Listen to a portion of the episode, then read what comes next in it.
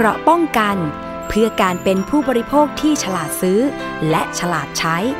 ในรายการ ภูมิคุ้มกัน สวัสดีค่ะ คุณผู้ฟังต้อนรับเข้าสู่รายการ ภูมิคุ้มกันรายการเพื่อผู้บริโภคค่ะ วันนี้พบกับดิฉัน อภิคณาบุราริศค่ะ อยู่เป็นเพื่อนกันและรับฟังกันทาง w w w t h a i PBS Podcast com นะคะ รวมไปถึงช่องทางออนไลน์ต่างๆ ไม่ว่าจะเป็น Facebook Twitter YouTube นะคะ รวมถึงสถานีวิทยุที่เชื่อมโยงสัญญาณกับเราวันนี้นะคะเรื่องแรกอยากจะบอกเลยว่าเราติดตามคดีนะคะไฮบิดสแกมหรือว่า หลอกให้รักชักชวนลงทุนมา โอ้โห ยาวนานเหมือนกันหลายปีนะคะ ตั้งแต่สำนักงงานตำรวจแห่งชาติ ตั้งเป็นกองบัญชาการ สปอสตร ลักษณะก็คือการตั้งศูนย์ปราบปรามภัยทางเทคโนโลยี จนกระทั่งมามีกองบัญชาการนะคะ บช สอท หรือว่ากองบังคับการตำรวจสืบสวนสอบสวนอาชญากรรม ทางเทคโนโลยี ตั้งขึ้นเป็นกองบัญชาการเลยค่ะ แล้วก็แบ่งกันเป็น 5 ภาคในการที่จะดูแลแต่ละเขตจังหวัดนะคะ แล้วทีนี้ภัยออนไลน์นี้คือเยอะมากจริง ๆ มีมานานเหลือเกินนะ เป็น 10 ปี ทีนี้มันก็จังพีคอยู่ค่ะ ภัยต่างๆ ในรูปแบบต่างๆ แต่ละประเภท ก็ยังมีเพิ่มมากขึ้นนะคะ ตอนนี้มีประมาณสัก 14 ประเภทคดี แล้วคดีไฮบิดสแกมอะค่ะ ก็เป็นหนึ่งในนั้นนะคะ ทีนี้ตำรวจสำนักงงานตำรวจแห่งชาติ ก็มีการมอบหมายให้ตำรวจไซเบอร์นี่เลยค่ะ ไปติดตามคดีนี้หน่อย เพราะว่าไปเจอนะคะบางอย่างที่มันสืบสาวไปถึงแก๊งขบวนการใหญ่ ซึ่งเป็นอาชญากรรมข้ามชาติ เรื่องนี้ต้องบอกว่าเป็นข่าวดีค่ะ เพราะว่าทางสำนักงงานตำรวจแห่งชาตินะคะมีการร่วมมือกับทางปปงเขาบอกว่าเตรียมเฉลี่ยทรัพย์นะคะ คืนผู้เสียหายในคดีไฮบิดสแกมค่ะ ไปดูรายละเอียดกันหน่อยนะคะ ผู้เสียหายจากคดีไฮบิดสแกม หรือว่าคดีหลอกให้รักชักชวนลงทุน มีประมาณสัก 1,000 คนนะคะ ได้รับการประสานจากตำรวจไซเบอร์ ให้เดินทางไปยื่นเรื่องขอคุ้มครองสิทธิเพื่อเฉลี่ยทรัพย์คืนผู้เสียหาย โดยมีผู้เสียหายตั้งแต่ปี 2563 นะคะ ถึงปัจจุบัน แล้วก็พบว่าการแจ้งความร้องทุกข์ในลักษณะ ไฮบิดสแกมนะคะ มีประมาณทั้งหมดนะคะ 3,280 คดี รวมความเสียหายกว่า 2,700 ล้านบาท ทีนี้ล่ะค่ะ การตรวจยึดทรัพย์ในครั้งนี้มันมีที่มาที่ไปนะคะ ตรวจยึดมาได้ตอนนี้คือ 600 ล้านบาท ดิฉันไปเจอผู้เสียหายท่านหนึ่งค่ะ เดินทางมาจากจังหวัดพระนครศรีอยุธยา เธอบอกว่าไปเจอนะคะ ผู้ชายคนหนึ่งหน้าตาดีมากๆ ในแอปหาคู่ค่ะ ทีนี้ ก็คุยกันประมาณสักสามเดือน ก็จีบกันนี่แหละค่ะ แล้วก็ให้ความหวังว่าเอ๊ะเนี่ยจะมาใช้ชีวิตอยู่ด้วยนะ ผู้ชายก็เลยเริ่มเริ่มที่จะชักชวนให้น้องคนนี้แหละค่ะ ลงทุนเงินคริปโตนะคะ สกุลเงินดังกล่าวด้วย เป็นเหตุให้น้องคนนี้นะคะ เชื่อใจผู้ชายคนนี้มากๆ ก็เลยโอนเงินไปโอนเงินไปจนกระทั่งเสียหายไปประมาณ 5 0 0แสนบาท เรามีเสียงของผู้เสียหายคนนี้ เดี๋ยวเราไป รับฟังกันค่ะตอนนั้นเราเสียหายไปเท่าไหร่ตอนนั้นเลขๆที่ลงทุนไปก็ประมาณ2อสามหมื่นนะคะ แต่ว่าเหมือนแบบเชื่อใจเขาแล้วว่าเขาบอกว่าสามารถถอนเงินได้ เขาก็จะส่งสลิปของเขาอะที่เขาถอนเงินออกมาให้ดู ก็ด้วยความแบบที่เชื่อใจอะไรอย่างเงี้ยค่ะ แล้วก็คุยกันมานานถึงอนาคตข้างหน้าว่าเออจะแบบว่ามีแผนจะแต่งแต่งงาน ก็เลยเชื่อใจเขาก็เลยแบบเพิ่มเงินลงทุนไป เพื่อแบบจะมีซื้อบ้าน แล้วก็ทำธุรกิจส่วนตัวกันนะคะ ประมาณ 3 เดือน ตัวเลขหนูแจ้งความทางออนไลน์ แล้วเมื่อไม่นานมาวันที่ 8 วันที่ 9 พฤษภาที่กรมสโมสรตำรวจนะคะเขาก็เรียกให้ไปยื่นเอกสารอีกรอบหนึ่งแล้ววันนี้ก็คือทางเจ้าหน้าที่ตำรวจเขาโทรไปติดต่อ ให้มาขอยื่นเอกสารเฉลี่ยทรัพย์อะค่ะในวันนี้ตรงนี้ หนูรู้สึกแบบว่าตื้นตันใจมากเลยที่แบบอย่างน้อยก็ผู้เสียหายจะได้มีโอกาสแบบเรียกร้องสิทธิของเรา เพราะว่าค่าเสียหายก็ที่เสียหายไปอะก็เป็นการที่แบบว่ากู้ยืมเงินมาแล้วก็ยืมจากเพื่อน กู้ยืมเงินมานะคะ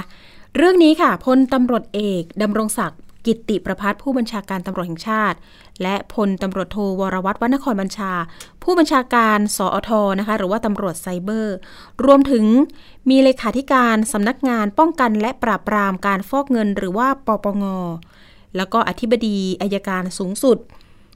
หน่วยสืบสวนเพื่อความมั่นคงแห่งมาตุภูมิมาร่วมแถลงข่าว แล้วก็เปิดเผยถึงเรื่องนี้นะคะ การรับคำร้องขอคุ้มครองสิทธิ เพื่อเฉลี่ยทรัพย์คืนผู้เสียหายในคดีไฮบิสแกมครั้งนี้ ต้องเป็นคดีที่เกี่ยวพันกับคดีของนายเซาเซียนซู สัญชาติจีนกับพวกที่ร่วมกันหลอกลวงชักชวนผู้เสียหายให้ลงทุน ในสกุลเงิน USDT โดยโอนเงินเข้ากระเป๋าเงินดิจิทัลนะคะ และพบว่าการกระทำดังกล่าว มีความเชื่อมโยงกับคดีอาชญากรรมข้ามชาติ และคดีอื่นอีกหลายพื้นที่ค่ะ ซึ่งที่ผ่านมานะคะพลตำรวจเอกต่อศักดิ์สุขวิมลรองผบตร ก็นำทีมตำรวจไซเบอร์นี่แหละค่ะ เปิดปฏิบัติการที่ชื่อว่า Touch No One ตั้งแต่ EP 1 มาถึง EP 5สามารถจับกลุ่มตัวผู้กระทำความผิดได้ 3 คน จริง ๆ แล้วผู้ต้องหามีประมาณ 5 คนค่ะ ตอนนี้หลบหนีไปได้ 2 คน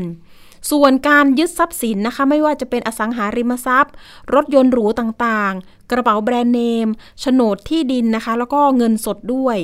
ได้กว่านะคะ 2,000 ล้านบาท จากนั้นนะคะ มีการส่งสำนวนต่ออายการสูงสุด มีความเห็นสั่งฟ้องผู้ต้องหาทั้งหมดนะคะ เมื่อเดือนสิงหาคมที่ผ่านมา เรามีเสียงของการสืบสวนเรื่องนี้ จนนำมาสู่การยึดทรัพย์ครั้งนี้เป็นอย่างไรไปรับฟังค่ะ มันเริ่มมาจากผับจิ้นหลินเลยละพูดตรงๆนะครับจากผับจิ้นหลินมันมีรถหายไปหนึ่งคัน ตอนนั้น เราตามรถคันนี้ที่เป็นรถปอร์เช่หายไปหนึ่งคัน ก็ไล่ตามสืบสวนจนเจอว่ารถคันนี้มันไปอยู่ที่ไหน ใครถือครอบครองรถคันนี้อยู่ เราตามไปก็ไปเจอนะครับ ที่หมู่บ้านแกรนบุรวาที่อ่อนนุชอ่อนนุชลาดกระบังแถวแถวๆบางนา ก็เข้าไปเจออคนคนจีนสองคนผัวเมียนะครับ ปรากฏว่าปลอมบัตรปลอมบัตรประชาชนคนไทย ซึ่งทำการเกษตรอยู่ที่เชียงราย วันนั้นเราก็พี่น้องสื่อมวลชนคงจำได้ว่าเรามีการ call เซนวิดีโอคอลกับเจ้าของบัตรเลย ตอนเนี้ยมิเตอร์หลินหยวนเนี่ยติดคุกอยู่ในเมืองไทยเนี่ยศาลสั่งจำคุกสองปี นี่คือจุดเริ่มต้นนะครับ แล้วเราเจอรถที่ใช้เป็นรถเอาผ่านนะครับ เราไล่ติดตามเรื่องรถเนี่ยว่ารถตรงเนี้ยมันไปไหนบ้าง พอไล่รถไป ปรากฏว่ารถเนี่ยมันไปบ้านของอีที่ที่เราไปเจอเนี่ยที่คือสองคนผัวเมียเนี่ยนะครับ ที่เป็นต้นเรื่องของการนำมาสู่กระบวนการ โรแมนสแกมตัวนี้นะครับ นี่คือสิ่งที่โชคดีในการสืบสวนของเรา แล้วไปเจอต้นตนต่อพอดีนะครับ ในจุดที่ที่เราตามเรื่องรถเนี่ย เราสามารถยึดทรัพย์ในคราวนั้นได้หกร้อยกว่าล้าน เป็นจุดเริ่มต้นที่นำมาสู่การเฉลี่ยทรัพย์คืนในวันนี้นะครับ แล้วก็มีเหตุน้องที่ปักเกร็ดเนี่ยฆ่าตัวตาย อยากจะช่วยพ่อแม่ มันเป็นจังหวะที่มันแมทกันพอดี นะครับ ก็เลยบอกว่าให้ให้ทางสอทเนี่ยช่วยตามเรื่องนี้ต่อทีนะครับ มันจะต้องมีเส้นทางการเงินที่ที่มันมันเชื่อมโยงกับกระบวนการสีเทาอย่างเงี้ยอีกค่ะนั่นก็เป็นเสียงของพลตำรวจเอกต่อศักดิ์สุขวิมลนะคะรองพบตร ซึ่งก็บอกว่าจะตามต่อในเรื่องคดีออนไลน์ต่างๆ ด้วยไม่ใช่เฉพาะไฮบิดสแกมนะคะ ส่วนทางด้านเลขาธิการปปงนะคะ บอกว่า หลังจากมีคำสั่งยึดทรัพย์นะคะ ของทางผู้กระทำความผิดไว้แล้วประมาณสัก 15 รายการ รวมราคาประเมินเนี่ยค่ะ ประมาณ 600 ล้านบาท จากนั้นจะต้องมีการตรวจสอบหลักฐานของผู้เสียหายว่า เป็นผู้เสียหายจริงหรือไม่ ก่อนรวบรวมส่งฟ้องศาลแพ่งต่อไปนะคะ นอกจากนี้ค่ะยังมีทรัพย์สินที่ถูกยึดไว้อีกประมาณ 1,300 ล้านบาทในคดีนี้นะคะกำลังอยู่ในกระบวนการที่ปปง เตรียมประกาศออกคำสั่ง เพื่อเข้าสู่ขั้นตอนการเฉลี่ยทรัพย์เป็นลำดับต่อไปด้วยนะคะ ไปฟังเสียงท่านค่ะเอาเราต้องประกาศให้รู้เป็นการทั่วไปก็คือประกาศในราชกิจจานุเบกษานะฮะให้ผู้เสียหายนะครับ ท่านยื่นคำร้องเข้ามานะครับ เรามีกรอบระยะเวลาไว้ว่าตั้งแต่ 15 กันยาจนถึง 13 ธันวาปีนี้นะครับท่านมีสิทธิ์ที่จะยื่นด้วยตนเองนะครับ ก็คือยื่นที่สำนักงานปปง หรือท่านมาวันนี้ท่านก็มายื่นที่อาคารประชุมสัมมนาฝึกอบรมนะครับ ที่เมืองทองธานีนี้ หรือไม่ท่านก็ยื่นทางไปรษณีย์มาที่ปปงครับ ขณะที่ทางตำรวจสอทหรือว่าตำรวจไซเบอร์นะคะ ได้ตั้งศูนย์รับเรื่อง และแจ้งความคดีไฮบิสแกมโดยตรงเลยค่ะ ที่บชสอทบริเวณชั้นหนึ่งนะคะ อาคารประชุมสัมมนาฝึกอบรม ที่เมืองทองธานีค่ะ อยู่ด้านข้างของตึกสูง 30 ชั้นนะคะ ซึ่งผู้เสียหายที่ยังไม่ได้ยื่นเรื่อง หรือว่ายังไม่ได้แจ้งความนะคะ สามารถไปยื่นได้เลย 3 ช่องทางด้วยกัน สามารถไปยื่นได้ที่ 1 ก็คือสำนักงานปปงหรือไปที่สอทที่เมืองทองธานี หรือว่าส่งเอกสารใบแจ้งความหลักฐานต่าง ๆ ทางไปรษณีย์ไปยังสำนักงานปปงซึ่งอยู่ที่ 422 ถนนพญาไทแขวงวังใหม่เขตปทุมวันกรุงเทพมหานคร 10330 ค่ะ ภายใน 90 วันนะคะ ตั้งแต่วันที่ 15 กันยายน ไปจนถึง 13 ธันวาคม 2566 ขอให้เป็นช่วงวันเวลาราชการนะคะ เวลาตั้งแต่ 8 นาฬิกา 30 นาที จนถึง 16นาฬิกา30 นาทีค่ะ ยกเว้นวันหยุดราชการ และก็วันหยุดนักขัตฤกษ์นะคะ ถ้าเกิดว่าผู้เสียหายท่านไหนนะคะ สงสัยจะสอบถามเพิ่มเติมเนาะโทรไปได้ค่ะสายด่วนตำรวจไซเบอร์ โทร 1441 หรือโทรไปที่สำนักงานปปงเขามี call center ด้วย โทร 1710 ถามรายละเอียดเพิ่มเติมว่า ต้องเตรียมอะไรเพิ่มเติมหรือไม่นะคะ เอาละค่ะ มีข้อมูลของพลตำรวจเอกดำรงศักดิ์กิติประพัฒนะคะ ผู้บัญชาการตำรวจแห่งชาติ กล่าวถึงสถิติการแจ้งความออนไลน์ ตั้งแต่วันที่ 1 มีนาคม 2565 มาจนถึง 12 กันยายน 2566 รวมคดีออนไลน์ทั้งหมดนะคะ มีประมาณ 326,992 คดี โอ้ เยอะมาก ๆ ส่วนมูลค่าความเสียหายนะคะ อยู่ที่ประมาณ 45,245 ล้านบาทคุณผู้ฟังโอ้โห40,000 กว่าล้านนะคะ ไปอยู่ในกลุ่มจีนเทาหรือเปล่า หรือว่าอะไรยังไงนะคะหรือว่ามีหลายกลุ่มแก๊งหรือเปล่านะคะ ทีนี้เรื่องของคดีไฮบิสแกมนะคะ รวมๆทั้งหมดนะคะ มีประมาณ 3,280 คดีความเสียหายก็อยู่ที่ประมาณ 2,700 ล้านบาทที่เขาได้เงินเราไป ไปฟังเสียงท่านดำรงศักดิ์เตือนภัยออนไลน์กันหน่อยค่ะ เมื่อเราดำเนินการตามขั้นตอนแล้วจะถือว่าเป็นคนความโชคดีของผู้เสียหายกลุ่มหลอกให้ลงทุนในลักษณะนี้นะครับ ซึ่งต่อไปนะครับทางสำนักงานตำรวจแห่งชาติ และทางกองบัญชาการสืบสวนสอบสวนอาชญากรรมทางเทคโนโลยี เราจะก็พยายามจะทำในลักษณะนี้เพิ่มเติมให้กับผู้เสียหายให้ได้มากที่สุดนะครับ แต่อย่างไรก็ตามนะครับณขณะนี้นะครับยังมีภัยคุกคามด้านนี้ที่ปฏิบัติการของคนร้ายเนี่ย มักจะใช้ฐานอยู่ต่างประเทศนะครับอยู่นะครับ ก็ขอให้สื่อมวลชนได้ถือโอกาสได้เตือนภัยนะครับว่าคนร้ายเนี่ยไม่ไม่ใช่ยอมแพ้ง่ายๆ เขาจะมาในหลายรูปแบบนะครับ ที่จะมาหลอกลวงท่าน ท่านอย่าไปเชื่ออะไรง่าย ๆ ท่านอย่าไปรีบตัดสินใจด่วนตัดสินใจ แล้วท่านอย่าไปโอนอะไรให้ใครง่าย ๆ นะครับ ท่านต้องตอนนี้ณขณะนี้นะครับ ผมเห็นว่ามีเพจปลอม กองบัญชาการสืบสวนอาชญากรรมทางเทคโนโลยีก็ดีนะครับ เดี๋ยวมีศูนย์ช่วยเหลืออาชญากรรม อย่างโน้นอย่างนี้มีรูปผมบ้างมีรูปของท่านผบท่านอื่นบ้าง หรือรูปของตำรวจบ้างเยอะแยะหมดเลยนะครับ ท่านอย่าไปเชื่อง่ายๆนะครับ นอกจากนี้ค่ะในงานถแถลงข่าว เรื่องนี้นะคะ ดิฉันลงพื้นที่ไปเอง ไปเจอพี่ตาลปวินละไมบ่ายคล้อยนะคะ ผู้ประกาศข่าวช่อง 3 มาร่วมทำหน้าที่เป็นพิธีกรให้กับตำรวจไซเบอร์ เพราะว่าเขาเชิญไปเนาะให้มาร่วมหน่อย จริง ๆ ก็มาเตือนภัยสังคมด้วย พี่ตาลก็บอกว่าได้เลยค่ะทำเพื่อสาธารณประโยชน์เนี่ยเธอก็มาเลยนะ ทั้งๆทที่คดีนี่ตอนนี้ยังไม่ได้เงินคืน เพราะว่าก่อนหน้านี้ประมาณสัก ช่วงสิงหาคม พี่ตาลประวิลไมโดนนะคะ มิจฉาชีพแก๊งคอลเซ็นเตอร์แอบอ้างใช้แอปกรมที่ดินปลอม หลอกให้ add LINE แล้วก็ให้กดลิงก์ปรากฏว่าโดน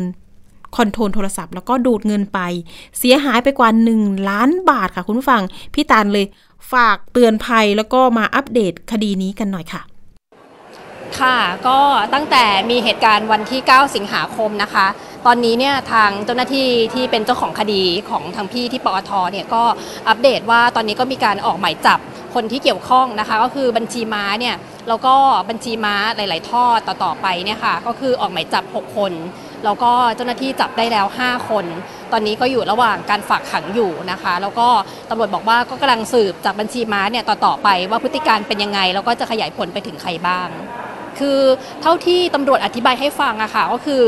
บัญชีม้าในเคสพี่เนี่ยจะเป็นบัญชีม้าที่ไม่ได้แค่เปิดบัญชีอย่างเดียว คือบางคนเนี่ยเป็นทั้งบัญชีม้าแล้วก็เป็นคนที่ร่วมขบวนการด้วย ก็คือมีพฤติการที่ร่วมหลอกด้วย เพราะว่าจะเห็นเป็นหลักฐานที่เป็นหน้าเขาเนี่ยมีการสแกนใบหน้า แล้วก็มีการก่อเหตุในต่างประเทศด้วยอะค่ะ เดินข้ามฝั่งไปมาอะไรอย่างเงี้ยค่ะ อันนี้คือที่เจ้าหน้าที่ พูดให้ฟังในเบื้องต้นนะคะ ก็คิดว่าก็เป็นขบวนการ เพราะว่าคนที่จับได้เนี่ยก็จะให้การแบบนี้เหมือนเหมือนกันว่าพฤติการก็จะเป็นแบบนี้ก็คือ ได้รับการว่าจ้างจากอีกคนนึงให้มาเปิดบัญชี แล้วก็ให้มาเนี่ยค่ะ ร่วมขบวนการที่จะมีการโอนเงินออก แล้วก็มีการสแกนใบหน้าด้วยใช่ย้ำว่าแบบมิจฉาชีพเนี่ยคือมีรูปแบบที่แยบยนต์แล้วก็จะมีวิธีการทำให้เราเชื่อง่ายแบบนี้ค่ะเออเพราะอย่าง call center เนี่ยบางทีมาในรูปของคนรู้จัก บางทีเดี๋ยวปลอมว่าแบบเป็นคนใกล้ตัวเราเป็นแบบเพื่อนเราให้โอนเงินให้อะไรเงี้ยหรือว่าให้แบบอย่างกรณีของแบบว่าทำแอปปลอมแบบนี้ค่ะก็คือแอปเนี่ยมันปลอมคือมันปลอมเหมือนมาก เออ เพราะฉะนั้นเนี่ยก็อาจจะต้องแบบว่าดูดีๆ ว่าเออถ้ามาแบบนี้เนี่ยก็อย่าเชื่อง่ายอะค่ะ คือต้องตรวจสอบให้ดีก่อน แล้วก็พวกข้อมูลส่วนตัวของเรา ก็คืออย่างเช่น ข้อมูลพวก password ต่างๆ อันนี้ก็คือพอพี่เจอเคสแบบนี้ไปตัวเองก็จะต้องแบบระวังมากเลย เช่นแบบเปลี่ยน password บ่อยๆ แล้วก็ไม่บอกข้อมูลส่วนตัวของตัวเองง่าย ๆ เช่นแบบข้อมูลแบบโทรศัพท์มือถือ บัตรประชาชน บัญชีธนาคารอะไรพวกนี้เพราะว่ามันเป็นแบบข้อมูลบุคคลที่มิจฉาชีพเนี่ยเอาไปประกอบได้ แล้วก็เอามาหลอกเราได้ค่ะพี่ตาลประวิลไมเตือนอีกอย่างหนึ่งค่ะ ที่เธอพลาดนั่นก็คือการตั้งรหัส ATM รหัสบัตรเครดิตปรากฏว่าเหมือนกันหมดเลย ทั้ง 3 บัตร พอผู้ก่อเหตุนะคะ ได้ทั้งเขาเรียกว่าสแกนใบหน้าพี่ตาลแล้ว ก็ยังเห็นรหัสแล้วก็ลองกดเข้าไปนี่ก็คือมันทำให้มิจฉาชีพมันได้รหัสเราไปได้ง่าย แล้วโอนเงินเราออกทันทีทั้ง 3 วงเงินนะคะเนี่ยแหละค่ะก็ทำให้สูญเงินไปกว่าล้านนะคะ ซึ่งหนึ่งในนั้นมันจะมีบัตรเครดิตด้วย แล้วถามในเรื่องของการใช้หนี้ ธนาคารที่เป็นเจ้าของบัตรเครดิตนี่เขาทำยังไง พี่ตาลบอกว่าตอนนี้เนี่ยเขาจะให้เราผ่อน โดยไม่ต้องเสียดอกเบี้ย คือศูนย์เปอร์เซนว่าอย่างนั้นนะคะ ทีนี้ในมุมมองของผู้บริโภคเนี่ย ดิฉันเคยสัมภาษณ์สภาองค์กรของผู้บริโภค เขาบอกว่าตรงนี้สามารถที่จะยื่นเรื่อง เขาเรียกว่าไปทางแบงค์นะคะ เพื่อที่จะขอ ขอให้พิจารณาตรงนี้ก่อนว่า เอ๊ะมันเป็นความหละหลวมของการป้องกันของแบงค์ไหมนะคะ หรือว่าของออการระบบการใช้บัตรไหม มันจะมีการ safety กว่านี้ไหม อันนี้ก็ต้องให้ทางทนายนะคะ ดูเรื่องอีกทีหนึ่ง แล้วก็อาจจะต้องขอความร่วมมือไปยังธนาคาร ว่าจะมีระบบการป้องกันที่รัดกุมกว่านี้ไหมนะคะ อะ อันนี้ก็ฝากกันไปด้วยส่วนความหวัง ของคดีไฮบิดสแกมนะคะ ตอนนี้ผู้เสียหายรายเดิมๆ ที่รายการของภูมิคุ้มกันรวมถึงสถานีประชาชนเคยสัมภาษณ์ มีหลายคนที่ทางตำรวจไซเบอร์นั้น โทรติดต่อไปให้ไปยื่นเรื่องเพื่อใช้สิทธิยื่นคำขอเพื่อเฉลี่ยทรัพย์ในคดีนี้นะคะ หลังจากมีการยื่นแล้วนะคะ ทางอายการต่างๆนะคะ เจ้าหน้าที่ตำรวจเขาก็จะรวบรวมเพื่อส่งฟ้องศาลแพ่งต่อไป แล้วก็เฉลี่ยทรัพย์นั้นนะคะ ทรัพย์ที่จะได้ก็คือเงินที่เราเสียไปจริง ๆ ไม่รวมผลกำไรที่ได้จากการเทรด หรือการลงทุนนะคะ คุณผู้ชมคุณผู้ฟัง อันนี้ทางปปงบอกมาแล้วก็ย้ำๆจริง ๆ ผู้เสียหายเขาก็น่าจะรับทราบเลยค่ะว่า ขอแค่เงินต้นนั่นแหละค่ะ เพราะว่ารอมาหลายปีดีดักแล้ว วันนี้เป็นวันหนึ่งที่ พอแต่ละคนทราบข่าวเรื่องนี้ก็ดีใจค่ะ เพราะว่าจากที่เคยท้อแท้ไปนะนะคะ ก็มีความหวังขึ้นมาว่า โอ้โห อย่างน้อย ก็ยังมีวันนี้ ผ่านวิกฤตมาต้องสูญเสียเงินเป็นหนี้ บางคนผ่านความเป็นความตายมาด้วยนะคะ เพราะว่าคิดสั้น ซึ่งเรื่องนี้เจ้าหน้าที่นะคะบอกว่าจะทำอย่างเต็มที่ทุกคดีในการยึดทรัพย์นะคะ จะต้องยึดทรัพย์กลับคืนมาให้ผู้เสียหายในคดีออนไลน์ทุกรูปแบบเลย ไม่ใช่แค่ไฮบิดสแกมเพียงขอให้ผู้เสียหายมีความหวังมีกำลังใจสู้ อย่าท้อ แล้วก็ช่วยกันเป็นกระบอกเสียงในการเตือนภัยสังคมต่อไป ไม่ให้คนอื่นตกเป็นเหยื่อนะคะ รวมถึงให้รู้เท่าทันภัยไซเบอร์ด้วยส่วนความคืบหน้าของพี่ตานะคะ วันนี้ได้รับข่าวจากทางท่านพลตำรวจตรีชัดปันธการคล้ายคลึงค่ะ ผู้บังคับการสอทหนึ่ง มีการนำกำลังนะคะไปจับกลุ่มตัวนางสาวลัดดาวัน อายุประมาณ 35 ปี ผู้ต้องหาตามหมายจับรายสุดท้ายของแก๊งที่ไปหลอกในเรื่องของแอป กรมที่ดินปลอม ไปจับกลุ่มได้ที่บริเวณหอพักที่คุณพระอะจุดๆละกันตำบลคลองหลวงจังหวัดปทุมธานี ความผิดนะคะก็คือว่าข้อหานะคะลักทรัพย์โดยร่วมกันกระทำความผิดตั้งแต่สองคนขึ้นไป ร่วมกันโดยทุจริต หรือหลอกลวงนำเข้าสู่ระบบคอมพิวเตอร์นั่นแหละค่ะ น่าจะเป็นบัญชีม้านะคะ อันนี้คือหมายจับเป็นคนที่ 5 อันนี้คือรายที่ 5 จับได้แล้วนะคะอ่าก็ทีนี้ยังคงเหลือผู้เสียหายท่านอื่น ๆที่ถูกแอปเงินกู้เออไม่ใช่ค่ะขออภัย แอปกรมที่ดินนะคะ แอปกรมที่ดินหลอกลวงค่ะ ถ้าเกิดว่าติดตั้งเข้าไปแล้วนะคะ โดนแก๊งคอลเซ็นเตอร์นี่แหละค่ะ แอบอ้างทำเลียนแบบเสมือนเลยค่ะ เหมือนของจริงจริงๆที่ฉันไปเห็นมาแล้ว ก็ต้องระมัดระวังค่ะคุณผู้ฟังเนาะเรื่องนี้เดี๋ยวมาตามต่อในหน้าจออีกทีหนึ่งนะคะ เรื่องของทั้งไฮบิสแกมนะคะ ผู้เสียหายจะต้องยื่นหลักฐานอะไรบ้างนะคะ เดี๋ยวเบื้องต้นดิฉัน บอกให้ทราบอีกครั้งหนึ่ง ขั้นตอนนะคะ และวิธีการยื่นคำร้องขอคุ้มครองสิทธิ คดีนายเซาเซียนซูกับพวกก็คือชาวจีนนั่นเองนะคะที่อยู่ในขบวนการที่ตำรวจตั้งปฏิบัติการเรื่องทัชโนวัน ผู้เสียหายจะต้องเตรียมนะคะสำเนาบัตรประชาชนของผู้เสียหาย หนังสือมอบอำนาจถ้ามีพร้อมติดอากรแสตมป์ 30 บาท แล้วก็สำเนาหลักฐานการร้องทุกข์ คำพิพากษาหรือคำฟ้องการดำเนินคดีอาญาในความผิดมูลฐาน แล้วก็สำเนารายการเคลื่อนไหวของบัญชีค่ะ หรือว่า statement ซึ่งเป็นหลักฐานการโอนชำระเงินไปยังกลุ่มผู้กระทำความผิดที่แสดงถึงมูลค่าความเสียหาย และการได้รับชดใช้คืน แล้วก็สำเนาสลิปธนาคารซึ่งเป็นหลักฐานการโอนชำระเงินไปยังกลุ่มผู้กระทำความผิดค่ะถ้ามีนะคะ เอกสารหลักฐานแสดงการถูกหลอกลวง เช่น การสนทนาหรือข้อความผ่านแอปพลิเคชันต่างๆ ค่ะ และสำเนาคำให้การ ที่ให้ถ้อยคำต่อหน่วยงานที่มีอำนาจสอบสวนนะคะ ถ้ามีค่ะสำเนาเอกสารต้องเซ็นชื่อรับรองสำเนาทุกแผ่นนะคะ วิธีการยื่นคำร้องนะคะ ยื่นด้วยตนเองณกองบัญชาการตำรวจสืบสวนสอบสวนอาชญากรรมทางเทคโนโลยี แล้วก็สามารถยื่นทางไปรษณีย์ลงทะเบียนค่ะจ่าหน้าซองไปยังสำนักงานปปงเลขที่ 422 ถนนพญาไทแขวงวังใหม่ เขตปทุมวัน กรุงเทพมหานคร 10330 โดยวงเล็บมุมซองด้านบนว่า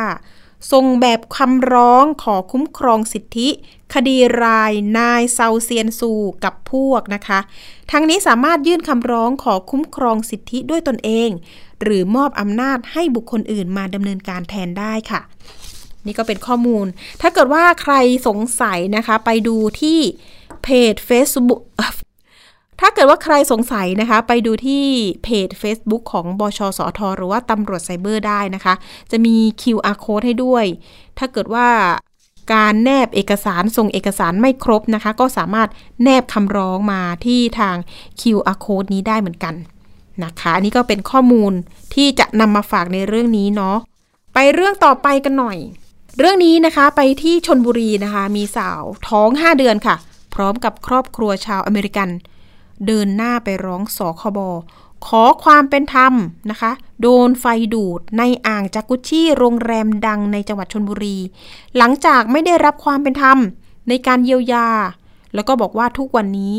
กลายเป็นคนที่กลัวในการที่จะลงน้ำไปด้วยเลยค่ะทีนี้นะคะ เพราะว่ากลัวไฟดูด ก่อนหน้านี้นะคะที่ศูนย์รับเรื่องร้องทุกข์ผู้บริโภคสำนักงงานคณะกรรมการคุ้มครองผู้บริโภคหรือว่าสคบ นำโดยทนายรณรงค์แก้วเพชรนะคะ ประธานเครือข่ายรณรงค์ทวงคืนความยุติธรรม ก็พาผู้เสียหายนะคะ กับสาวท้อง 5 เดือน สามีชาวอเมริกัน และลูกชายวัยสามขวบ เธอเล่าแบบนี้ค่ะว่า ได้พาครอบครัวไปพักที่โรงแรมชื่อดังแห่งหนึ่งในจังหวัดชนบุรี จากการลงเล่นน้ำในอ่างจากุชีปรากฏว่าถูกไฟดูดทั้งครอบครัว โชคดีค่ะที่ไม่เสียชีวิตนะคะ หลังจากนั้นค่ะ พอไปที่สคบแล้วเนาะไปที่ศูนย์รับเรื่อง ก็ไปยื่นเรื่องกับทางเลขาธิการสคบโดยมีนางสาวทรงสิริจุมพลเลขาธิกาเลขานุการกรมสคบนะคะ รักษาราชการแทนพออศูนย์รับเรื่องร้องทุกข์ผู้บริโภค เป็นผู้รับเรื่องร้องเรียนแทนค่ะ โดยการยื่นเรื่องครั้งนี้เพื่อขอให้ทางสคบนัดเจรจาไกลเกลี่ยกับทางตัวแทนโรงแรมละกันนะคะที่เกิดเหตุ เนื่องจากว่าไม่ได้รับความเป็นธรรม ครอบครัวยังไม่ได้รับการเยียวยาไว้อย่างนั้นนะคะ นอกจากนี้ค่ะจะขอให้ดำเนินการประสานหน่วยงานที่เกี่ยวข้อง เข้าตรวจสอบมาตรฐาน การให้บริการของโรงแรมดังกล่าวด้วย เพื่อป้องกันไม่ให้เกิดเหตุการณ์ลักษณะนี้ กับบุคคลอื่น ๆ ที่ไปเข้าพักด้วยค่ะผู้เสียหายระบุว่าทุกวันนี้นะคะกลัวการลงเล่นน้ำเพราะไม่รู้ว่าจะถูกไฟดูดอีกหรือไม่นะคะ แล้วก็ฝากไปยังครอบครัวอีกหลายครอบครัวค่ะว่า ขอให้ระมัดระวังนะคะ การลงเล่นน้ำที่มีกระแสไฟ เพราะว่าอาจจะไม่โชคดีแบบเธอค่ะ ทนายรณรงค์แก้วเพชรนะคะ บอกว่าเรื่องนี้หลังจากไปยื่นทางสคบแล้วนะคะ ก็อยากจะให้เป็นเคสตัวอย่างเป็นอุทาหรณ์รวมถึงอยากจะเร่งรัดให้ทางสคบนี่เลยค่ะ ประสานไปยังโรงแรมดังกล่าวนะคะ เพื่อมาเจรจาไกล่เกลี่ยกันนะคะ ทางสคบก็ได้มีการรับเรื่อง แล้วก็บอกว่าเดี๋ยวยังไงก็แล้วแต่รับเรื่องแล้ว จะนัดเจรจาให้เลยนะคะ แต่ว่าเบื้องต้นในกรอบเวลาเนี่ยขอสรุปรวม อาจจะเป็นสัปดาห์หน้านะคะ จะมีการประสานไปยังโรงแรมดังกล่าวให้มา เจรจากันไกลเกลี่ยกันต่อไปนะคะอ่านี่ก็เป็นการลงเล่นน้ำในสถานที่ มีคนใช้บริการมากมายนะคะ อย่างเช่น เป็นสถานบริการต่างๆ ก็ต้องระมัดระวังค่ะ เอ๊ะมีกระแสไฟหรือเปล่านะคะ เรื่องนี้ต้องระมัดระวังเพราะว่าอ่างจากกุชชี่เคยลงเล่นน้ำไหม มันจะเป็นเหมือนน้ำที่เป็นมีน้ำพุออกมาอยู่ด้านในใช่ไหมอุ่นๆ นี่แหละค่ะอาจจะมีกระแสไฟรั่วหรือเปล่า อยากให้โรงแรมตรวจสอบหน่อย เพื่อความปลอดภัยของชีวิตแต่ละคนด้วยนะคะที่เข้าพักเดี๋ยวมาติดตามความคืบหน้ากันต่อไปนะว่าเรื่องนี้จะจบแบบไหนอย่างไรเจรจากันได้หรือเปล่านะคะ ไปต่อทิ้งท้ายกันหน่อยเรื่องนี้มีเรื่องของการประชุมนะคะคอรมอมีมติลดค่าไฟฟ้าค่ะ จาก 4.10 บาทเหลือ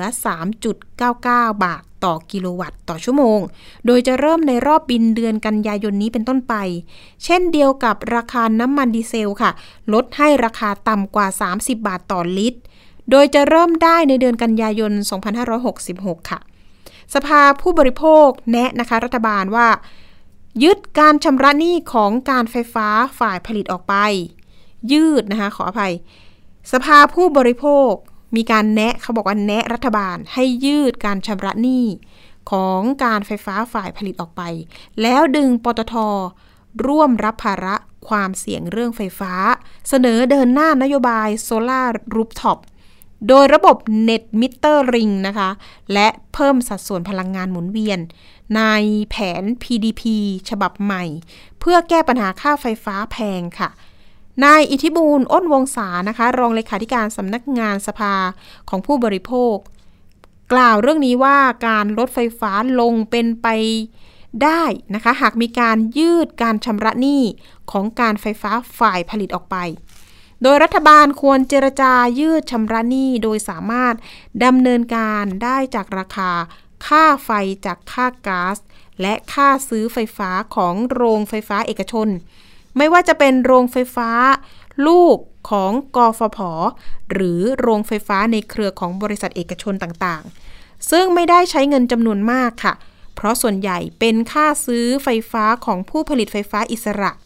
กับผู้ผลิตไฟฟ้าเอกชนรายเล็ก โดยเฉพาะโรงไฟฟ้าของผู้ผลิตไฟฟ้าเอกชนรายเล็ก ซึ่งมีอัตราค่าไฟฟ้าค่อนข้างสูง ดังนั้นนะคะกฟผ กับรัฐบาลต้องตั้งโต๊ะเจรจากับเอกชนมากขึ้น รัฐบาลจะต้องดึงบริษัทปตทจำกัดมหาชน ร่วมรับภาระความเสี่ยงด้วย เนื่องจากหนี้ส่วนใหญ่ของการไฟฟ้าฝ่ายผลิต มาจากการซื้อก๊าซจากปตท ส่วนการจัดการปัญหาหนี้นะคะ ของกฟผระยะยาวนั้น สภาผู้บริโภคนะคะเสนอให้ลดภาระการซื้อไฟฟ้าเกินความจำเป็นอย่างเร่งด่วน เช่น การซื้อไฟฟ้าจากต่างประเทศ นอกจากนี้นะคะ รัฐบาลควรผลักดันนโยบายโซลาร์เซลล์บนหลังคาบ้าน เพื่อผลิตไฟฟ้าใช้เอง โดยค่าไฟฟ้าแบบหักค่าไฟฟ้าจากหน่วยหรือ Net Metering นะคะซึ่งรัฐบาลซซึ่งรัฐมนตรีว่าการกระทรวงพลังงานนะคะ และรัฐมนตรีว่าการกระทรวงมหาดไทย ควรเปิดช่องทางนะคะ ให้ประชาชนได้เข้าถึงระบบ Net Metering และให้ประชาชนสามารถพึ่งพาตัวเอง ได้โดยมีส่วนร่วมในการผลิตไฟฟ้าแบบกระจายตัว และมีความยืดหยุ่นกว่าที่จะเป็นระบบใหญ่ค่ะในส่วนการจัดทำแผนพัฒนากำลังผลิตไฟฟ้าฉบับใหม่หรือว่า PDP นะคะ ทั้งในเรื่องแผนพลังหมุนเวียน รวมถึง แผนในนโยบายที่ถแถลงต่อรัฐสภา ในเรื่องการกระจายกำลังการผลิตที่เหมาะสมนะคะ นายเอธิบูลก็แสดงความคิดเห็นว่า รัฐบาลนั้นนะคะควรเพิ่มสัดส่วนพลังงานไฟไฟฟ้าหมุนเวียน โดยให้ประชาชนมีส่วนร่วมในการผลิตไฟฟ้ามากขึ้น และประกาศอัตราค่าไฟฟ้า จากโรงไฟฟ้าที่เข้ามาใหม่ ประเด็นก็คือเรื่องการลดไฟฟ้าเป็นนโยบายเร่งด่วน ซึ่งควรนะคะทำต่อเนื่อง เพราะว่าปัญหาพลังงานเป็นปัญหาในเชิงโครงสร้าง และเป็นปัญหานโยบายของรัฐบาล ไม่ใช่ปัญหาความฟุ่มเฟือยของประชาชนค่ะ อันนี้ก็คือ รองเลขาธิการสำนักงงานสภา องค์กรของผู้บริโภคกล่าวไว้แบบนี้นะคะ ส่วนเรื่องของค่าไฟแบบหักค่าไฟฟ้า จากหน่วยหรือระบบเน็ตมิเตอร์ริงคือการเปิดให้ประชาชนที่ติดตั้งหลังติดตั้ง คานะคะหลังคาอะขออภัยค่ะ คือการเปิดให้ประชาชนที่ติดตั้งหลังคาโซลาร์เซลล์สามารถผลิตไฟฟ้าส่งจำนวนไฟฟ้าส่วนเกิน จากการใช้ในบ้าน ให้การไฟฟ้าฝ่ายผลิตในในเวลากลางวันนะคะ แล้วก็จะดึงจำนวนดังกล่าวกลับมา ใช้ในเวลากลางคืน และสามารถนำหักลบกลบหนี้กับการไฟฟ้าในระยะรอบเดือน หากการไฟฟ้านะคะมีปริมาณ หากการใช้ไฟฟ้ามีปริมาณการใช้มากกว่านะคะตามที่ปรากฏในมิเตอร์ เจ้าของบ้านก็ต้องจ่ายเงินส่วนต่าง แต่ถ้าสามารถส่งไฟเข้าการไฟฟ้าได้มากกว่า เจ้าของบ้านก็จะได้รับเงินค่าส่วนต่างจากการไฟฟ้า ในราคาต่อหน่วยที่การไฟฟ้าคิดค่าไฟฟ้าด้วยนะคะ โอ้โห เรื่องไฟฟ้าต้องบอกเลยว่าตอนนี้ ค่าไฟพุ่งจริง ๆ คุณผู้ชมคุณผู้ฟังบ้านดิฉัน4,000 กว่าบาทไปแล้วนะคะ อันนี้ก็อยากจะให้มีการลด อันนี้เห็นด้วยนะคะ นโยบายนี้ ลดค่าไฟให้หน่อยเนาะเพราะว่าแต่ละบ้านเนี่ย ตอนนี้ก็มีแอร์หลายเครื่องใช่ไหมคะ จะประหยัดอะไรก็ตามแต่แต่มันก็ยังสูงอยู่ดี เอาละค่ะ มีข้อมูลอีกเรื่องหนึ่งมาฝากนะคะ มีการแนะนำการใช้ผลิตภัณฑ์กันยุงในเด็ก ควรใช้เมื่อจำเป็นค่ะ โลชั่นกันยุงสำหรับเด็กหรือว่าสเปรย์นะคะ เขาบอกว่ามีคำเตือนจากออยไม่ควรใช้ติดต่อกันเป็นประจำ ไม่ควรใช้ในปริมาณมากนะคะ ไม่ควรให้เด็กทาหรือพ่นสเปรย์กันยุงเอง หลังจากการใช้งานเสร็จแล้วนะคะ ควรล้างด้วยสบู่ และน้ำให้สะอาดค่ะ ห้ามใช้ผลิตภัณฑ์กันยุงในเด็กทารก แต่ควรป้องกันยุงด้วยวิธีอื่น เช่น สวมเสื้อแขนยาว กางเกงขายาว ใส่ถุงเท้า กางมุ้งนะคะ ควรเลือกซื้อเลือกผลิตภัณฑ์ กันยุงที่ผ่านการรับรองจากออยค่ะ อันนี้สำคัญนะคะ ผลิตภัณฑ์กันยุงที่มีสารเคมีเป็นสารออกฤทธิ์ไล่ยุง ต้องแสดง เลขทะเบียนออยวอสในกรอบเครื่องหมายออยบนฉลากผลิตภัณฑ์กันยุงที่มีน้ำมันนะคะ เช่น ตะไคร้หอม เป็นสารออกฤทธิ์ค่ะ ต้องแสดงเลขที่รับแจ้งบนฉลากด้วย แล้วก็อันนี้เตือนคุณผู้ฟังนะคะ ก็ต้องอ่านค่ะ อ่านฉลากก่อนใช้ รวมถึงปฏิบัติตามคำแนะนำในฉลากอย่างเคร่งครัดด้วยนะคะ เรื่องนี้เตือนกันหน่อยเพราะว่าบางทีเด็กใช้เองนะคะ อาจจะพ่นผิดพ่นถูก พ่นใส่หน้าตัวเองหรือเปล่าพ่นใส่ปากตัวเองหรือไม่ อันนี้ต้องอยู่ในความดูแลของผู้ปกครองด้วยเนาะไปอ่านได้ในเพจของออยมีคำเตือนนะคะสำหรับผลิตภัณฑ์กันยุง เรื่องของน้ำมันหอมระเหย หรือว่าสารสกัดจากธรรมชาติ เป็นสารออกฤทธิ์ไล่ยุงนั้นนะคะทีนี้เขาบอกว่าไม่อยู่ภายใต้การกำกับดูแลของออยเช่น น้ำมันยูคาลิปตัส ยกเว้นผลิตภัณฑ์กันยุงที่มีน้ำมันตะไคร้หอม ดังนั้นการเลือกผลิตภัณฑ์กันยุงที่มีน้ำมันตะไคร้หอม เป็นสารออกฤทธิ์ควรเลือกซื้อใช้ผลิตภัณฑ์ที่ฉลากแสดงเลขที่รับแจ้ง และสำหรับผลิตภัณฑ์กันยุง ที่มีสาร DEET อิคาริดินนะคะ RI 3535เป็นสารออกฤทธิ์ไล่ยุง ควรเลือกผลิตภัณฑ์ที่มีฉลากแสดงเลขนะคะเลขทะเบียนออยวอสอย่างที่บอกไปเมื่อสักครู่นะคะ แล้วก็รวมถึงปฏิบัติตามคำแนะนำในฉลากอย่างเคร่งครัดด้วย อย่างไรก็ตามค่ะ การใช้ผลิตภัณฑ์กันยุงนะคะ ควรใช้ในกรณีที่มีความจำเป็นเท่านั้น ไม่ควรใช้ติดต่อกันเป็นประจำแล้วก็ไม่ใช้ปริมาณมากนะคะสำหรับเด็กที่ เป็นเด็กอยู่ให้ดูคำเตือนบนฉลากผลิตภัณฑ์ ว่าห้ามใช้ในเด็กอายุเท่าไหร่ ทั้งนี้ห้ามใช้ผลิตภัณฑ์กันยุงในเด็กทารกนะคะ ไม่ควรใช้ป้องกันยุงด้วยวิธีอื่นๆเนาะอ่า อันนี้ก็ต้องให้ผู้ปกครองดูแลอย่างดีด้วย ค่ะ อันนี้ก็เป็นการใช้ผลิตภัณฑ์ที่ต้องมีความระมัดระวังนะ แล้วก็ฝากเตือนกันหน่อยเรื่องของภัยออนไลน์ค่ะ มาย้ำเตือนกันหน่อยเพราะว่าตอนนี้ถ้าเกิดบอกว่าไฮบิดสแกมนั้นนะคะ อยู่ในลำดับที่เท่าไหร่ รองลงมาจากการหลอกลวงนะคะ บุคคลให้โอนเงินเพื่อรับรางวัล หลอกซื้อขายสินค้าและบริการ หลอกให้ติดตั้งโปรแกรมควบคุมระบบโทรศัพท์นะคะ แล้วก็หลอกให้มีการลงทุนตามพรกกู้ยืมเงินเรื่องแอปเงินกู้ หรือว่ากู้ในทางออนไลน์ การโฆษณาในเพจต่างๆ Facebook ต่างๆ ห้ามเชื่อถือ เพราะว่าเชื่อถือไม่ได้จริง ๆ เนาะแล้วก็รวมถึงหลอกเกี่ยวกับการลงทุนสินทรัพย์ดิจิทัลนะคะ ตอนนี้ต้อง รบกวนคุณผู้ฟังค่ะ ปรึกษาทางกรตก็ได้ หรือว่าโทรมาที่รายการของภูมิคุ้มกันนะคะ สถานีประชาชนก็ได้ 027902111 เพราะว่าเรามีทนายอาสาค่ะ ในเรื่องของการรับเรื่องร้องเรียนร้องทุกข์ปรึกษาข้อกฎหมายต่างๆ จะได้รู้เท่าทันภัยต่างๆนะคะ ตอนนี้ทางสำนักงงานตำรวจแห่งชาติเองเนี่ยก็ ให้ความสำคัญในเรื่องของภัยออนไลน์เป็นอย่างมากเลย แล้วก็ฝากเตือนคุณผู้ฟังค่ะว่าถ้าเกิดตกเป็นเหยื่อแล้ว แจ้งความได้เลยนะคะทางออนไลน์ w w w thaipoliceonline com หรือว่าโทรได้ที่โทรสายด่วนละกันสายด่วนง่ายกว่า 1441 นะคะ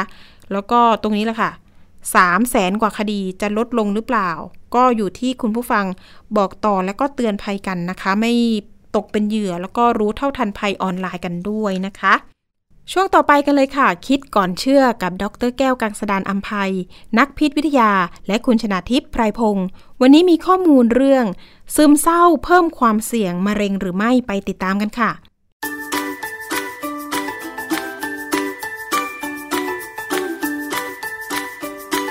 ช่วงคิดก่อนเชื่อ พบกัน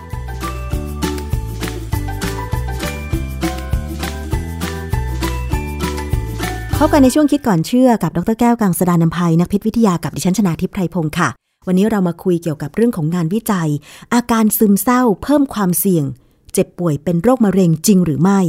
ตอนนี้รู้สึกว่าสถิติของผู้ป่วยซึมเศร้าเนี่ยมีมากขึ้นนะคะ จากข่าวคราวที่เราได้รับ ซึมเศร้าเป็นอาการหนึ่งทางจิต แล้วมันก็อาจจะทำให้การดำรงชีวิตนั้นมีอาการหลาย ๆ อย่าง เช่น เครียด นอนไม่หลับเบื่ออาหารอ่อนเพลีย ไม่มีแรง สุดท้ายอาจจะส่งผลในระยะยาว เจ็บป่วย เป็นโรค มะเร็งด้วยหรือเปล่า อาจารย์แก้วคะ ต้องมาถามก่อนว่า ภาวะซึมเศร้าคืออะไร และมะเร็งคืออะไรคะอาจารย์ คือซึมเศร้าเนี่ยเท่าที่ผมหาข้อมูลนะ คือผมก็ไม่ได้ชำนาญเรื่องนี้นะ เป็นเรื่องของทางด้านจิตแพทย์และนักจิตวิทยาเนี่ยนะเพราะว่าคนบางคนเนี่ยอยู่ดีๆก็เกิดมีความรู้สึกว่าชีวิตมัน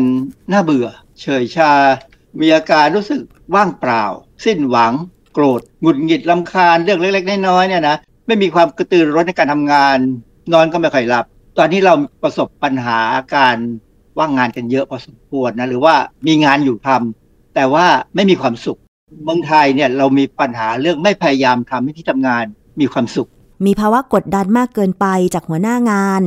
มีภาระหน้าที่การงานที่ทำมากเกินไป จนสุดท้ายเมื่อกดดันปุ๊บ ก็เกิดความเครียดทำงานไม่ทัน รู้สึกเศร้าเสียใจ ผิดหวังที่ไม่ได้เลื่อนตำแหน่งพานหงุดหงิดแล้วก็รำคาญเรื่องเล็ก ๆ น้อยๆภายในที่ทำงาน จนกระทั่งอาจจะติดไปถึงที่บ้านด้วย กลายเป็นปัญหาลุกลามเป็นลูกโซ่แบบนี้หรือเปล่าอาจารย์สุดท้ายคือ อยู่ที่ภาวะจิตใจเมื่อมันถูกกดดันแบบนั้นบ่อยๆ ก็เลยกลายเป็นภาวะซึมเศร้า ที่สำคัญอีกอย่างนะ เรามีจิตแพทย์น้อยมาก แล้วเรื่องเนี้ยเพราะถ้าที่ผมดูจากการแถลงนโยบายของรัฐบาลเนี่ยเขาอยากจะเพิ่มจิตแพทย์นะแต่เขาไม่รู้หรอกว่าการเพิ่มจิตแพทย์เนี่ยยากมาก ไม่ใช่เรื่องง่าย ๆเลยนะมันไม่ใช่ว่าอยู่ๆก็บอกเอาหมอคนนี้ไปเรียนจิตแพทย์มันไม่ใช่นะฮะมันมีประเด็นหนึ่งที่เราไปเจอว่ามีคนเขาเริ่มสงสัยว่าซึมเศร้าแล้วมันจะเกี่ยวกับมะเร็งไหมเพราะว่าเวลาเป็นมะเร็งเนี่ยมะเร็งนี่มันคือมีเซลล์ผิดปกติค่ะเกิดขึ้นในร่างกายเราเซลล์เนี่ยแบ่งไม่หยุด คือปกติเซลล์เนี่ยเมื่อแบ่งไปถึงครบรอบหนึ่งแล้วจากหนึ่งเป็นสองเนี่ยเซลล์จะต้องพิจารณาดูว่าตัวเองควรจะเขาเรียกว่าพัฒนาตัวให้เป็นเซลล์ของอวัยวะนั้น เพื่อที่จะทำงานไหม เช่น พอเวลาเซลล์ของตับเนี่ยจะต้องแบ่งตัวเพิ่มนะจำเป็นต้องแบ่งเพิ่มเนี่ยเขาจะเปลี่ยนสภาพจากเซลล์ตับมาเป็นเซลล์ที่คล้ายๆเซลล์เริ่มต้นคล้ายๆสเต็มเซลล์แต่ไม่ถึงกับเป็นสเต็มเซลล์แล้วเขาก็จะแบ่งพอแบ่งเสร็จปั๊บเนี่ยเขาก็จะปรับตัวเองให้กลายเป็นเซลล์ตับ แต่ถ้าเป็นมะเร็งเนี่ย การที่จะปรับตัวเองให้เป็นเซลล์ที่ทำงานได้เนี่ยมันไม่มีมันหายไปตรงนี้มีเกิดการกลายพันธุ์เขาก็จะแบ่งไปเรื่อยๆเรื่อยๆเลยกลายเป็นเซลล์ที่ไม่มีความหมาย มีแต่จำนวน แต่ไม่มีหน้าที่ไม่มีงานทำเพราะฉะนั้นเรื่องนี้เป็นเรื่องที่สำคัญว่า เวลาเราซึมเศร้าเนี่ยมันมีสมมติฐานที่เขาพูดว่ามันเกี่ยวกับฮอร์โมนบางอย่างด้วยเหมือนกันค่ะจะสังเกตว่าคนที่ซึมเศร้าถ้าเขาไปหาจิตแพทย์นะหมอจะให้ยายาพวกเนี้เป็นยาที่ไปมีผลกับสมองค่ะ แล้วสมองเนี่ยก็เป็นอวัยวะสำคัญที่จะมีการสั่งให้มีการสร้างฮอร์โมนนู่นฮอร์โมนนี้นะฮะดังนั้นเนี่ยเดี๋ยวสุดท้ายเราจะคุยกันว่าอะไรที่ทำให้เกิดเป็นสมมติฐานไหมว่า ซึมเศร้าแล้วอาจจะเสี่ยงกับมะเร็งค่ะ ซึมเศร้าเป็นภาวะทางอารมณ์ทางจิตใจ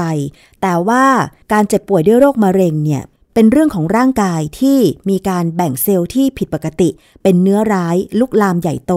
จนกระทั่งมีอาการทางร่างกาย แต่สมมติฐานที่อาจารย์อธิบายมาเมื่อสักครู่ก็คือว่า เมื่อมีภาวะซึมเศร้ามีฮอร์โมนออกมาผิดปกติ อาจจะไปส่งผลต่อการแบ่งเซลล์ให้ผิดปกติได้ มันมีงานวิจัยอะไรบ้างเกี่ยวกับเรื่องนี้คะจะยกตัวอย่างให้ฟังง่าย ๆว่า หลาย ๆ ครั้งเนี่ยคนที่เป็นมะเร็งแล้วเนี่ยเมื่อผ่าตัดหรือใช้ยาแล้วเนี่ยแล้วเหมือนกับว่าหาย สิ่งที่หมอจะแนะนำต่อไปก็คือว่าต้องตั้งสมาธิให้เป็นทำสมาธิให้เป็น แล้วก็หันเข้าหาการที่ทำให้ใจเราจะสงบให้ได้ เพราะว่าอะไรเวลาใจสงบเนี่ยฮอร์โมนแห่งความสุขมันออกมาได้ แต่ว่าถ้าเราเครียดเราซึมเศร้าอยู่เนี่ยฮอร์โมนความทุกข์จะออกมา อันนี้เราพูดถึงคำว่าฮอร์โมนง่ายๆนะค่ะภรรยาผมเนี่ยเกิดเป็นมะเร็งเต้านม เจอครั้งแรกเจอเร็วมาก ก่อนที่หมอเรียกไปคุยแล้วเอาผมไปดูคุยด้วย ครอบครัวเนี่ยต้องต้องให้กำลังใจคนที่เป็นเสร็จแล้วเนี่ยพอผ่าออกมาแล้วเนี่ยคือหมอผ่าแบบเก็บรักษาเต้านมไว้เนี่ยหมอเนี่ยก็จะแนะนำว่าให้พยายามทำใจให้สบาย แต่ละคนก็ต้องไปศึกษาเองว่าอยากจะไปทางด้านไหนทำแล้วปรากฏว่ามันก็ดีขึ้นดีขึ้น 20-30 ปีเนี่ยไม่มีการกลับมาของมะเร็งตรวจมาแล้วจนสุดท้ายเนี่ยหมอหมอก็บอกว่าไม่ต้องตรวจแล้วล่ะมันก็ดีขึ้นนะมันไม่มีอาการแล้วไม่มีความเสี่ยง อันเนี้ยเป็นเรื่องที่แสดงให้เห็นว่าสมองเราเนี่ยถ้าคิดดีมันจะดีค่ะถ้าคิดไม่ดีเนี่ยมันจะมีปัญหา แสดงว่าเรื่องความคิด ถ้าเครียดก็อาจจะส่งผลต่อเซลล์ในร่างกาย แต่ถ้าไม่เครียดก็จะส่งผลต่อเซลล์ในร่างกายเป็นเซลล์ดีด้วยเหมือนกัน มีงานวิจัยอะไรเกี่ยวกับเรื่องนี้ไหมคะ มีงานวิจัยชิ้นหนึ่ง ซึ่งเขาตีพิมพ์ในวารสาร Brain Science ปี 2023 เอ่อเรื่องการศึกษาแบบย้อนหลังในผู้ป่วย 235,404 ราย ว่าอาการซึมเศร้ามีความสัมพันธ์ กับความเสี่ยงที่เพิ่มขึ้นของมะเร็งภายหลังการวินิจฉัยโรคเป็นงานของเยอรมัน งานเนี้ยเขาไปดูอาสาสมัครอายุ 18 ปีขึ้นไปเนี่ยที่ช่วงการวินิจฉัยเนี่ยอยู่ที่ปี 2015 ถึง 2018 อาสาสมัครที่ประมาณ 200,000 กว่ารายเนี่ยมีผู้ป่วยซึมเศร้าทั้งหมดเนี่ย117,702 ราย แล้วก็มีอีกกลุ่มหนึ่งจำนวนคนเท่ากันเลย เป็นคนที่ไม่ซึมเศร้า เพราะฉะนั้น เขาจะมีกลุ่มควบคุมกับกลุ่มที่ซึมเศร้าเนี่ยเทียบกันหนึ่งต่อหนึ่งในกลุ่มที่ซึมเศร้าเนี่ยต้องไม่เป็นไบโพล่านะไม่คลุ้มคลั่ง ไม่เป็นจิตเภทไม่เคยถูกวินิจฉัยว่าเป็นมะเร็งมาเลยสามปีก่อนเริ่มการทดลองนะฮะสรุปแล้วเนี่ยเหมือนกับเอาคนปกติมาแล้วแยกเป็นสองกลุ่ม คนหนึ่งพิจารณาแล้วว่าคนที่ซึมเศร้ากับอีกกลุ่มหนึ่งคนนี้ปกตินะฮะจากนั้นเนี่ยเขาก็ติดตามไปประมาณ 3.9 ปี ใช้เวลาแคบ 3.9 ปีนะโดยเฉลี่ยเนี่ย ก่อนอื่นเนี่ยเขาจะมีการวินิจฉัยทั้งสองกลุ่มเนี่ยว่าเป็นมะเร็งหรือไม่เป็นมะเร็งหรือเสี่ยงก็ดูความเสี่ยง เช่น กลุ่มที่ซึมเศร้าเนี่ยก็จะดูประมาณ 4.9%ของผู้ป่วย คือประมาณ 5,700 กว่าคน เอามาศึกษาว่าเป็นมะเร็งไหม กับคนที่ไม่มีภาวะซึมเศร้าเอามา 4.1%ก็ประมาณ 4,800 กว่าคน เขาพบว่าคนที่ซึมเศร้าเนี่ยแค่เวลา 4 ปีที่ผ่านไปเนี่ยมีความเสี่ยงเพิ่มขึ้น 18% ที่จะเป็นมะเร็ง เช่นมะเร็งปอด มะเร็งทางเดินอาหาร ลำไส้เต้านม ทางเดินปัสสาวะ การศึกษาทางระบาดวิทยาเนี่ยเขาดูความเสี่ยงอันหนึ่งก่อน แล้วเขาไปดูอุบัติการ อุบัติการเนี่ยเขาพบว่าเพิ่มขึ้น 22%ถ้าคนนั้นซึมเศร้า คนที่ซึมเศร้าเนี่ยเสี่ยงที่จะเป็นมะเร็งนะ สิ่งที่เขาจะทำต่อคือว่าปัจจัยใดเป็นตัวร่วม คือทั้งซึมเศร้าและกลายเป็นมะเร็งเนี่ยมันมีต้องมีตัวร่วมแหละนะคะมันยังมีงานวิจัยอื่นที่มาเสริมเกี่ยวกับความเกี่ยวพันระหว่าง ภาวะซึมเศร้ากับโรคมะเร็งอีกไหมคะอาจารย์ ครับมีอีกบทความนึงนะเป็นงานวิจัยของที่เขาทาที่สวีเดน ตีพิมพ์ในวารสาร JAMA Oncology ปี 2016 ชื่อเรื่องคือการศึกษาแบบ Match Cohort ในสวีเดนเกี่ยวกับการวินิจฉัยทางคลินิกของความผิดปกติทางจิตทันทีก่อน และหลังการวินิจฉัยโรคมะเร็ง คืองานวิจัยอันนี้เขาทำในคนที่ใช้ชีวิตในช่วงปี 1990 ถึง 2010 เก็บข้อมูลยาวนะฮะแล้วเพิ่งมาตีพิมพ์ คือเขาดูว่าคนไข้ที่ได้รับการวินิจฉัยว่าเป็นมะเร็งทั้งหมดเนี่ยมีอาการจิตเวทบ้างไหมเขาะก็พบว่าคนประมาณ 3 0 0แสนกว่าคนเนี่ยมี 3,355 คนเนี่ยมีอาการจิตเวทนำมาก่อนเป็นมะเร็ง แต่ว่ามีอีกประมาณหมื่นกว่าคน มีอาการทางจิตเวทหลังการวินิจฉัย คืองานวิจัยเรื่องนี้ มันยังมีปัญหาอยู่ในตัวของงานวิจัยเองคือเขากำลังสงสัยว่าคนเนี่ยเครียด เพราะว่ารอผลการวินิจฉัยว่าเป็นมะเร็งก็เปล่าหรือว่าเครียดพอเป็นพอเป็นมะเร็งแล้วก็เครียดแล้วก็ต้องกินยา คือเขาดูคนพวกนี้ว่าต้องกินยาจิตเวททั้งนั้น แต่เขาก็มองเห็นว่าความเครียดกับเรื่องของการเป็นมะเร็งเนี่ยมันมีความสัมพันธ์กัน ก็มีสมมติฐานพอสมควรนะฮะก็แสดงว่างานวิจัยแรก ที่ของเยอรมันนั้นเนี่ยวินิจฉัยจากว่าเครียดแล้วเป็นมะเร็งไหม แต่งานของสต็อกโฮล์มสวีเดนเนี่ยกลับกลายเป็นว่าศึกษาจากคนที่เป็นมะเร็ง ว่าเกิดความเครียดแล้วก็เป็นซึมเศร้าไหมอย่างนั้นเหรอคะอาจารย์ คือเขาดูย้อนหลังประมาณนั้นนะอันนี้มันเลยกลายเป็นปัญหา เพราะว่าเราก็รู้ว่าคนที่เริ่มสงสัยว่าตัวเองเป็นมะเร็งเนี่ยมักจะเครียดและซึมเศร้า ใช่ เพราะว่าอาจจะกังวลเกี่ยวกับอาการ แล้วก็วิธีการรักษาว่าจะไม่หายก็เลย เครียดก็เลยส่งผลถึงฮอร์โมนที่ผิดปกติอย่างนั้นหรือเปล่าอาจารย์ มันก็เป็นไปด้วยกันนะ เพราะว่ามะเร็งเนี่ยเราก็รู้ว่าหลาย ๆ อย่างเนี่ยมันมันไม่มีทางมันยากมากนะฮะแต่มะเร็งบางอย่างก็เริ่มจะมีการบำบัดได้อย่างเต้านมเนี่ยหรือว่ามดลูกเนี่ยมีการรักษาหรือบำบัดจนอยู่ได้เป็นห้าสิบสี่สิบปีห้าสิบปีได้คือหมายความว่ามันเหมือนก็หายไปเลยเนี่ยนะค่ะคืออันนี้เป็นสิ่งที่น่าสนใจเขาเลยมีการมองถึงสมมติฐานว่า มันมีปัจจัยที่เป็นตัวร่วมไหมงานวิจัยบางชิ้นเขาบอกว่าภาวะซึมเศร้ากับมะเร็งเนี่ยต่างมีความเกี่ยวข้องกับการอักเสบที่เพิ่มขึ้น โดยมีการทำงานของต่อมไร้ท่อในสมอง คือสมองเนี่ยสามารถทำให้เกิดอะไรต่ออะไรได้หลายอย่าง เวลาเราพูดถึงการอักเสบหรือ inflammation เนี่ยมันจะไปเกี่ยวข้องกับอนุมูลอิสระวิเลติคอลและคันนี้อีกอันหนึ่งที่สำคัญคือ เวลาเราเครียดเนี่ยสิ่งที่จะลดลงคือเซลล์ไม่เลือดขาวคือภูมิต้านทานจะต่ำลง เพราะฉะนั้นเนี่ยเราจะเห็นว่าบางคนเนี่ย แข็งแรงมาตลอด พออายุมากขึ้นแล้วแต่ซึมเศร้า เพราะว่าอาจจะอยู่คนเดียวเนี่ย อาจจะมีโอกาสจะเป็นมะเร็งได้เหมือนกันนะอันนี้ก็เป็นเรื่องที่เขากำลังสงสัยอยู่ จากงานวิจัยที่ยกมาสองงานวิจัย และสมมติฐานที่อาจารย์อธิบาย หมายความว่าทุกอย่างในร่างกายของมนุษย์ไม่ว่าจะเป็นอารมณ์ สมอง เซลล์ในร่างกายมันเกี่ยวพันกันหมดอย่างนั้นเหรอครับ เราจะต้องมาพิจารณายังไงว่า ในสภาพสังคมปัจจุบัน คิดว่าทุกคนน่ะนะคะ บนโลกใบนี้เนี่ยต่างได้รับความกดดันไม่ด้านใดก็ด้านหนึ่ง จะสามารถจัดการกับอารมณ์ ภาวะในตัวเอง เพื่อให้มันส่งผลที่ดีกับร่างกาย ไม่ป่วยเป็นมะเร็งหรือเซลล์แบ่งตัวผิดปกตินะคะอาจารย์ คืออันที่หนึ่งเนี่ยเราเข้าใจทางโลกว่ามะเร็งคืออะไร กินยังไง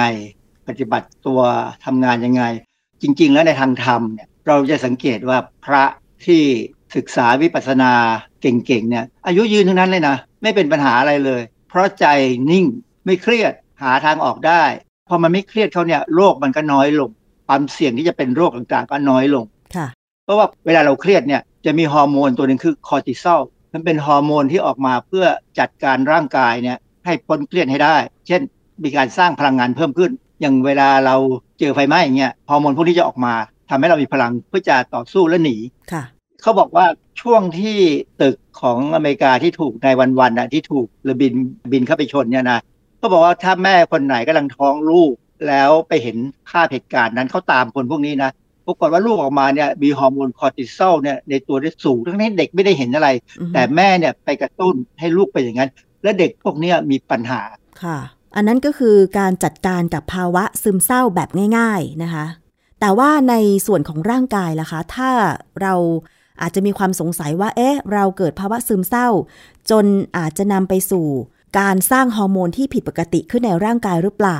เรื่องของอาหารการกินพอจะช่วยเราได้ไหมคะอาจารย์ คือวิธีการหนึ่งที่เขาแนะนำก็คือหาทางทำให้มีความสุข และความสุขของมนุษย์ก็คือการกินค่ะมีบทความพอสมควรนะ เช่น จากอ่ามหาวิทยาลัยฮาร์วาร์ดเนี่ยก็มีบทความเรื่อง food that fight inflammation คืออาหารที่ต่อสู้อาการอักเสบ คือถ้าเราเชื่อในความคิดที่ว่ามีการเกิด inflammation คือความเครียดของในระบบร่างกายเราเนี่ยนะนำไปสู่ความซึมเศร้า หรือเรื่องของการเป็นมะเร็งความเสี่ยงเป็นมะเร็งเนี่ยเว็บไซต์ของมหาวิทยาลัยฮาร์วาร์ดเนี่ยเขามีบทความเรื่องอาหารที่ต่อสู้อาการอักเสบอาหารที่มีสารต้านอนุมูลอิสระนั่นแหละ เช่นมะเขือเทศ น้ำมันมะกอก ผักใบเขียวต่างๆกล้วยเล้งคะน้าถั่ว อัลมอนด์วอลนัทอะไรถั่วบ้านเราก็มีเรื่องเยอะแยะนะฮะหรือปลาที่มีไขมันก็คือปลาที่กินอร่อย ไขมันเนี่ยถ้าอยู่ในเนื้อสัตว์เนี่ยไม่ว่าจะเป็นปลาหรือเป็นหมูหรือเป็นวัวเนี่ยมันทำให้อาหารอร่อยใช่ไหมฮะอย่างเช่นเนื้อวากิวของญี่ปุ่นเนี่ยค่ะไขมันเยอะนะคือต้องกินด้วยความระมัดระวัง แต่มันอร่อย ความอร่อยจะทำให้เรามีความรู้สึกชีวิตมันน่าอยู่อะใช่ไหมฮะกินผลไม้ที่เราชอบเนี่ยกินส้มกินบลูเบอร์รี่สตรอเบอรี่เนี่ยเป็น อาหารที่กินแล้วมีความสุขค่ะแต่ความจริงเนี่ยมันขึ้นอยู่ที่ว่าเราจะเลือกความสุขยังไงด้วยนะ ไม่ใช่ว่ามีความสุขกับการเสพกัญชา อันนั้นมันสุขจริง แต่ว่ามันมีโทษนะค่ะเพราะว่ามันมีผลกับสมอง คือเขาบอกว่าให้กินอาหารที่ต่อสู้กับอินฟล m เมชันมีสารต้านอนุมูลอิสระมีสารต้านนู่นต้านนี่เนี่ย มันก็จะทำให้เราลดความเสี่ยงที่เราจะซึมเศร้า คือไปมีความสุขกับการกินอาหารค่ะ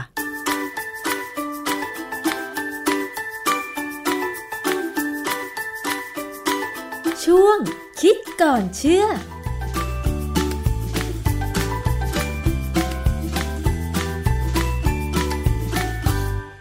ขอบคุณข้อมูลจากคิดก่อนเชื่อมาก ๆ เลยค่ะวันนี้นะคะ หมดเวลาสำหรับอภิคณาบุราริศแล้ว เจอกันตอนหน้าเวลาเดิมวันนี้ สวัสดีค่ะ ติดตามฟังรายการได้ที่เว็บไซต์ thaipbspodcast.com และ YouTube Thai PBS Podcast